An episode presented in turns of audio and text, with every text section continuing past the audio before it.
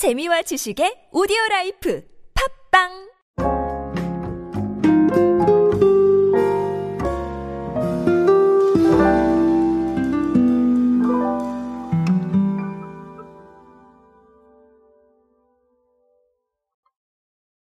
요즘은 편의점이 디저트 맛집인가 봅니다. 상당히 좀 재밌는 얘기가 아닐까 싶은데요.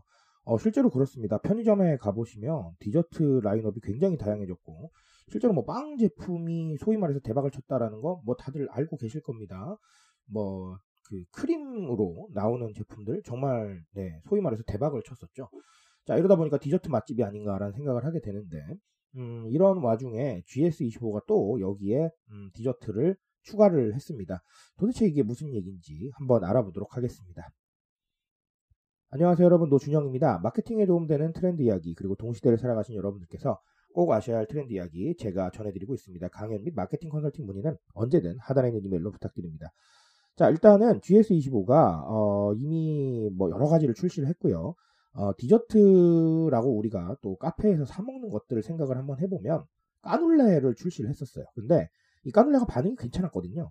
그래서 어, 최근에는 또 휘낭시에를 추가로 출시를 했습니다. 요거 냉장 전용 상품이고요. 어, 통상 상온 디저트죠. 휘낭시에는 그쵸. 여기에 2cm 높이의 크림을 가득 채워서 어, 휘낭시에 특유의 좀 뻑뻑한 식감을 부드럽고 조화롭게 느낄 수가 있다라는 거. 요게 제품 설명입니다. 자, 그래서 당연히 편의점에서 출시한 거기 때문에 음,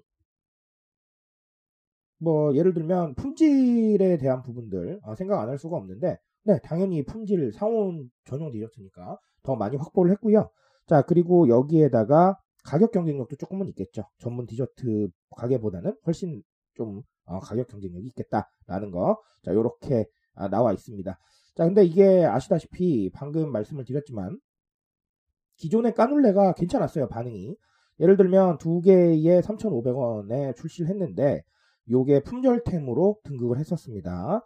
자, 그리고 냉장 디저트 매출 1위도 크림 까눌레가 계속해서 차지를 하고 있었고요. 자, 이런 상황이다 보니까 GS25에서는 어, 이게 되겠네 라는 생각을 하게 되는 거죠. 자, 그래서 제가 통계를 좀 찾아보니까 실제로 3월 아, 기준으로요. 전년 동기 대비 냉장 디저트 매출이 274.8%나 올랐다고 합니다. 어, 괜찮네요. 그쵸? 소위 말해서, 오, 요거 되는데? 자, 이런 느낌이 되겠죠.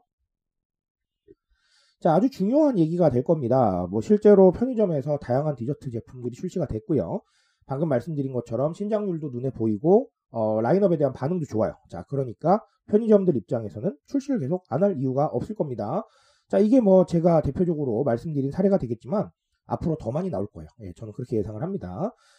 자, 그러면 뭐 사실 여러 가지 얘기를 드려야겠지만 뭐 대표적으로 근거리 소비 트렌드 오랜만에 한번 알아볼게요. 근거리 소비 트렌드라고 하면 우리가 어, 근거리 즉 내가 위치하고 있는 지점을 기준으로 상당히 좀 가까운 곳에서 소비를 하고 있다라는 건데요. 대표적으로 뭐 골목 상권을 가신다던가 아니면 편의점을 가신다던가 집 근처에 위치한 소매점을 가신다던가 이런 얘기가 될 텐데 자 이게 우리의 시작은 사실은 팬데믹이었습니다. 왜냐하면 멀리 나가기가 좀 어려워지고 바깥 활동들이 좀 위축이 되다 보니까 어, 근처에서 모든 걸 해결하는 이런 상황이 벌어졌는데 자, 근데 지금은 팬데믹 때문은 아니에요. 뭐냐 하면, 음, 취향 소비가 가능하기 때문입니다. 이게 무슨 얘기냐면, 골목 상권을 돌아다니다 보니까 생각보다 내 취향에 맞는 가게가 많은 거예요. 자, 그러니까 이런 골목 하프를 발견하는 재미가 있습니다.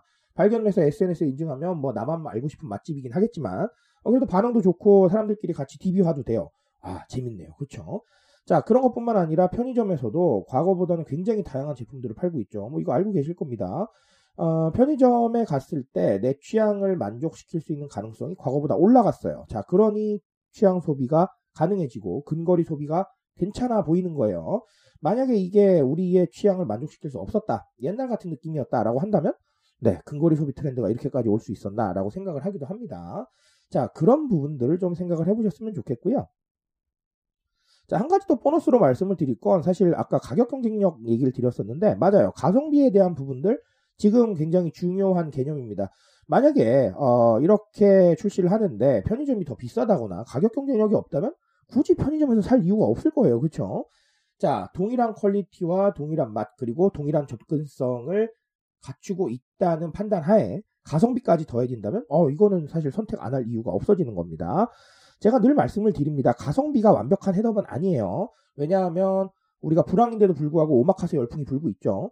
결국은 내가 써야 된다고 생각하는 부분에 대해서는 쓴다는 거예요. 자, 하지만 우리가 종합적으로 판단을 해서 과연 우리가 포지셔닝을 어디다 해야 될 것이냐에 대한 고민은 반드시 하셔야 돼요. 무조건 싸게, 무조건 비싸게가 답이 아닌 겁니다. 이런 고민을 통해서 정확한 포지셔닝을 잡으실 때 우리가 어, 정말 마케팅에 도움이 되겠구나, 아, 트렌드를 반영을 했구나라는 생각을 하실 수 있을 거예요. 자, 아, GS25의 편의점, 네, 디저트 이야기로 오늘 두 가지 정리를 드렸습니다. 제가 말씀드린 대로 앞으로 이런 사례 더 많아질 거예요. 그러니까 아, 편의점 가셔서 디저트 보실 때마다 아, 아, 지난번에 그 얘기 들었었는데 라고 한 번쯤은 기억을 해주시면 좋겠습니다. 저는 오늘 여기까지 말씀드리겠습니다. 트렌드에 대한 이야기는 제가 책임지고 있습니다. 그 책임감에서 열심히 뛰고 있으니까요. 공감해 주신다면 언제나 뜨거운 지식으로 보답드리겠습니다. 오늘도 인싸 되세요 여러분. 감사합니다.